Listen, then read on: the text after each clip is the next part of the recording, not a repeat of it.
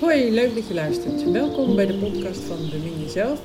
Mijn naam is Judith Bruin en vandaag ga ik het hebben over het onderwerp vrouwen hebben mannen nodig. En natuurlijk ook andersom, maar dat wordt vanzelf al duidelijk.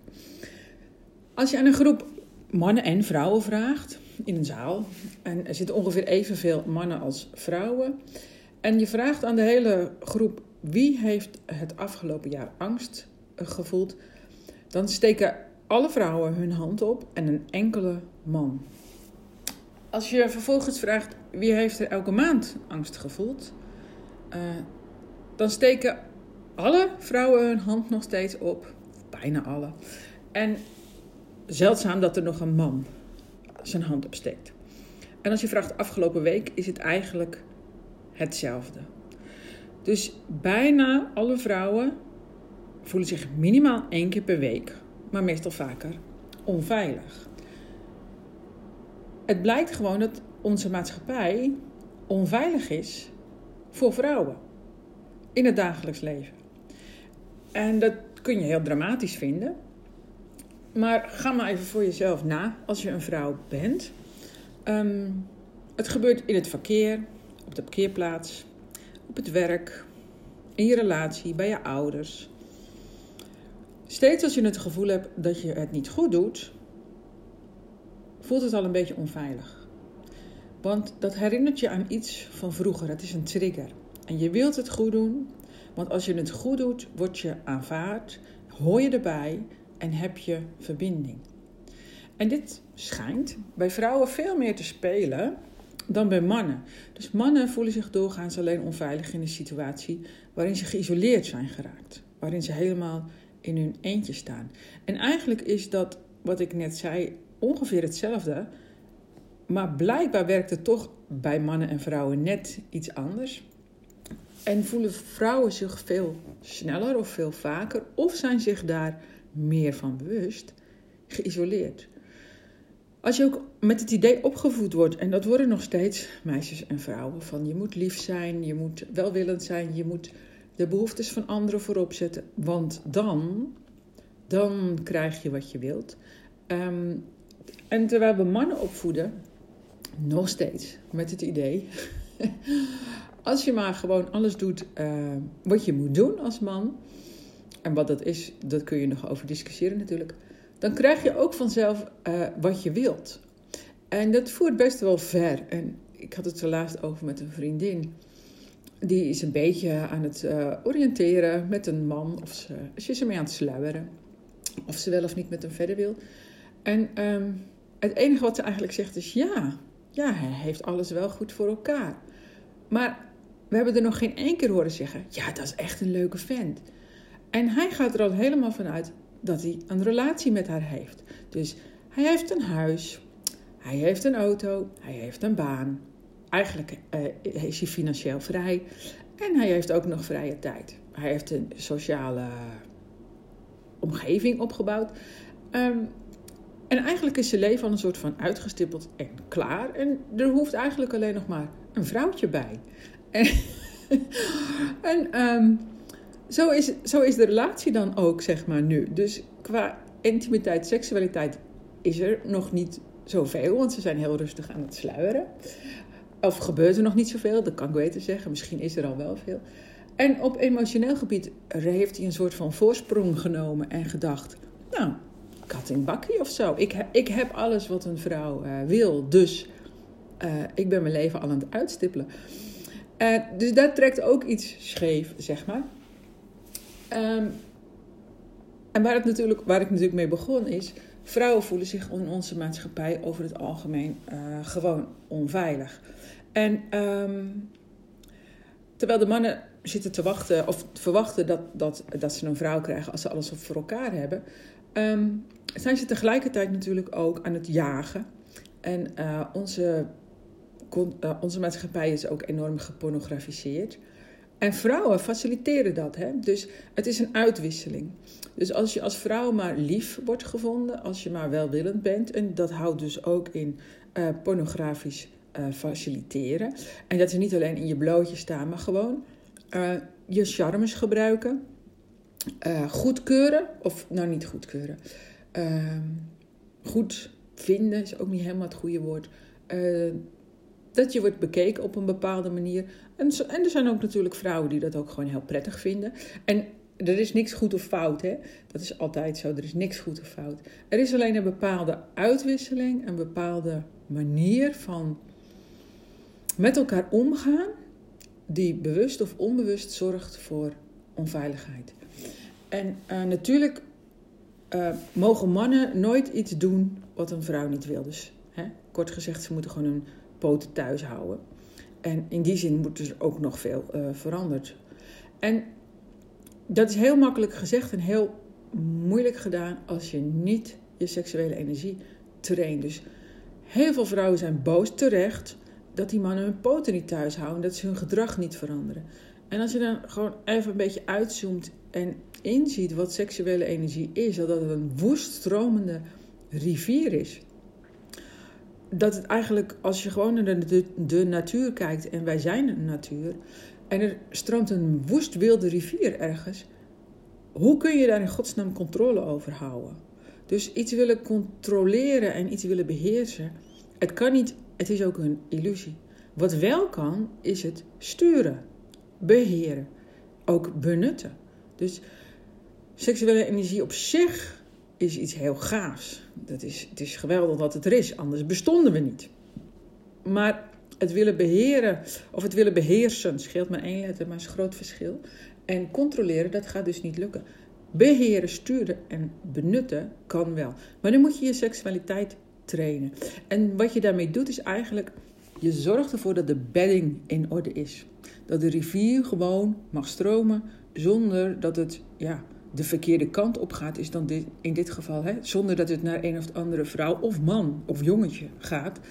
Uh, maar gewoon ja, op koers blijft, zeg maar. Dus je seksualiteit trainen gaat om, als je het beeldend maakt, dat je de bedding in orde houdt. Dat je zelf kunt sturen waar de rivier heen gaat.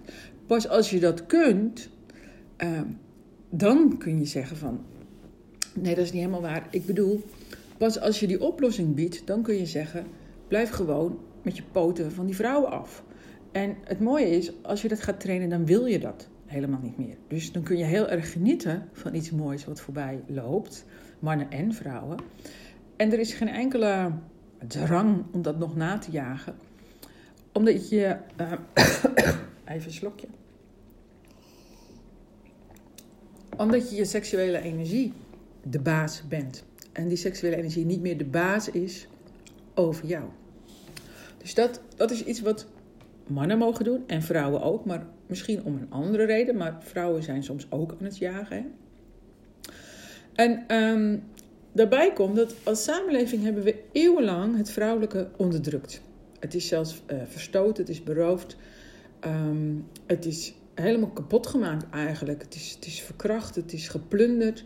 En uh, vrouwen hebben daar noodgedwongen ook aan meegedaan. Hè? Dus er is een hele inquisitie geweest van 400 jaar lang. Miljoenen vrouwen en ook mannen, uh, een, kwart van een kwart daarvan was mannen, uh, zijn vermoord. En om je eigen hachje te redden moest je gewoon een andere vrouw verraden. Dus heel lang, en dat zit nog steeds in onze cellen, is het vrouwelijke gevaarlijk geweest. En mm, als tegenwicht daarvan zijn vrouwen hun mannetje gestaan, onder andere. Ze zijn uh, hun masculine kracht gaan belichamen en ze zijn gaan geloven dat ze geen man meer nodig hebben. Of dat ze zonder zouden moeten kunnen. Daar kun je van alles van vinden.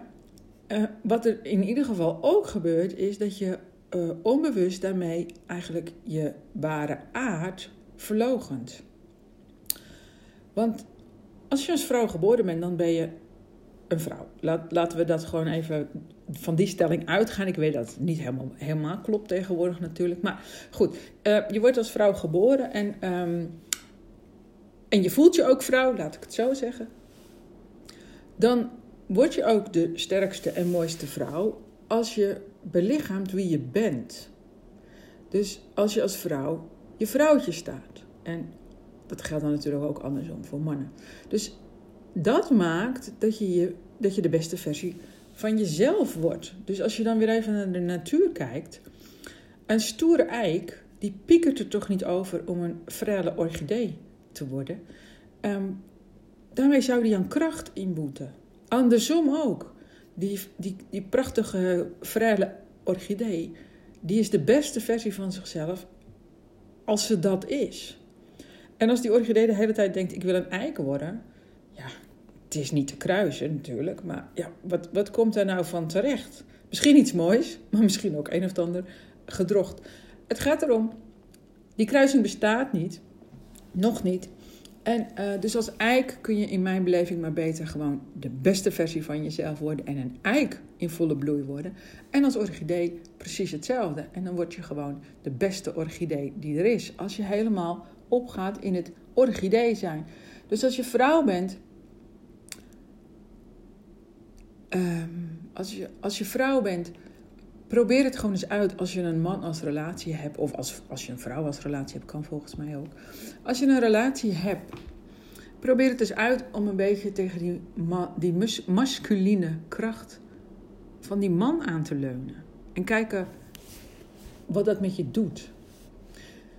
Ik heb dat zelf heel lang omgedraaid. Ik gaf mijn man de schuld, mijn ex-man, ehm, van een leegte in mijzelf. En ik wist bij God niet wat dat was. Ik heb het ook over twintig jaar terug ongeveer. En uh, het enige wat ik nog kon doen was mopperen op hem. En aan, het lag natuurlijk allemaal aan hem. Er deugde iets niet in hem. En pas veel later ben ik in gaan zien. Um, omdat ik op een hele traditionele manier zeg maar, was getrouwd uh, met een agrarisch ondernemer. Um, moest ik als vrouw gewoon mijn mannetje staan. En dat kon ik prima ik kon het allemaal alleen. Ik kon alleen voor de kinderen zorgen, ook al was ik getrouwd. Ik, hè, dus het bedrijf gaat dan altijd voort. Het is een beetje ouderwets, ik weet het. En ik kon het allemaal prima alleen. En ik, en ik kan het nog steeds prima alleen. En, maar de leegte die ik in mezelf voelde, kwam omdat ik mijn vrouwelijkheid, mijn vrouw zijn, niet meer exploiteerde. Ik was gewoon altijd, ik stond altijd mijn mannetje, want iedereen had al die zorg nodig en er moest gewerkt worden in het bedrijf en bladibladibla. En het klinkt heel erg als een klaagverhaal, ik weet het. Zo voelde het toen de tijd ook. En dat was dus niet iemand anders schuld. Dat deed ik zelf. Ik gaf mezelf gewoon weg. Ik gaf mezelf op. Of eigenlijk het stukje vrouwelijkheid gaf ik op. En pas toen ik um, daar me bewust van werd en dat ook uitsprak en dus ook gewoon mannentaken ook weer heel ouderwets, maar voor mij werkte het. Mannentaken teruggaf. En uh, me meer ging richten op, op wat mij blij maakt als vrouw. En voor mij is dat uh, gewoon creatief bezig zijn. En, en, tuinieren valt daar bijvoorbeeld ook onder. Spitten dan weer niet, weet je wel. Ik ga jij maar spitten dan. Jij, jij hebt die kracht. en, en dat heeft mij enorm goed gedaan. Dus ik denk dat het heel slim is om ik spreek nu even van een man-vrouw relatie. Om als je vrouw bent, om ook gewoon die vrouwelijke kracht, die vrouwelijke potentie, die vrouwelijke kwaliteiten in te nemen en in te zetten in je relatie. En dat geldt voor mannen uh, precies hetzelfde. En we kunnen dus wachten tot die mannen uh, de wereld veiliger gaat maken. We kunnen dat dus ook zelf. Dus Misschien is het een soort van schijnveiligheid als je als vrouw je mannetje kunt staan. En misschien wordt de wereld wel veel veiliger als je als vrouw je vrouwtje kunt staan. En dat doen we door af te dalen naar ons bekken, naar onze vrouwelijke essentie te gaan, naar onze vrouwelijke kwaliteiten te gaan en die dus te gaan leven. En dat is niet zwak. Want als je dat eenmaal durft, als je dat aangaat, het is nog best wel een weg hoor. Um, dan ga je ook je grenzen veel beter voelen. Je gaat veel beter voelen wat je wel en wat je niet wil, waar je gelukkig van wordt, ongelukkig, waardoor je gevoed wordt, waardoor je niet gevoed wordt. En zodra je die grenzen gaat voelen en ze gaat verwoorden en ze zelf gaat respecteren en er ook nog voor gaat staan, je moet wel veel doen, zeg maar, um, gaat gaat er iets veranderen in het gevoel waarin jij jezelf veilig voelt. Dus je gaat je eerst dus veilig voelen in jezelf. Dus ook vrouwen uh, horen die seksuele energie te trainen, in mijn beleving. En dan ga je je veilig voelen in je eigen lichaam. Je herstelt de verbinding tussen je hoofd, tussen je hart en tussen je bekken. En dat brengt die ja, dat brengt ons misschien wel bij die heilige drie, uh, hoe zeg je dat? Die heilige drie-eenheid. Hoofd, hart, bekken, man, vrouw, kind. Maakt mij niet zoveel uit hoe je het noemt.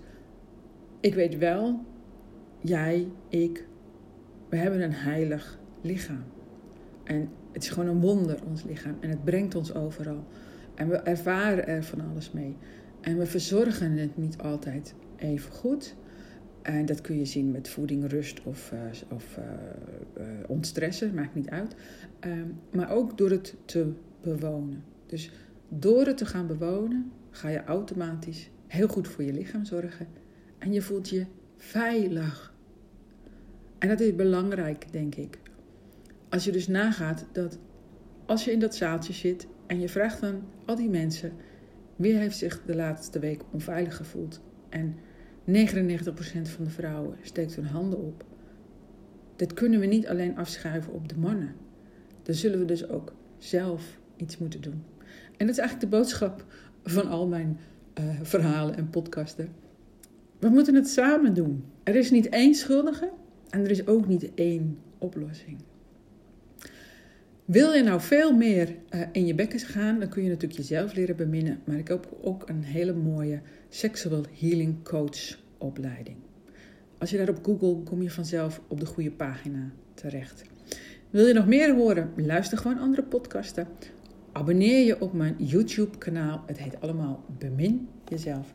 En dat wens ik jou ook. Bedankt voor het luisteren en bemin jezelf.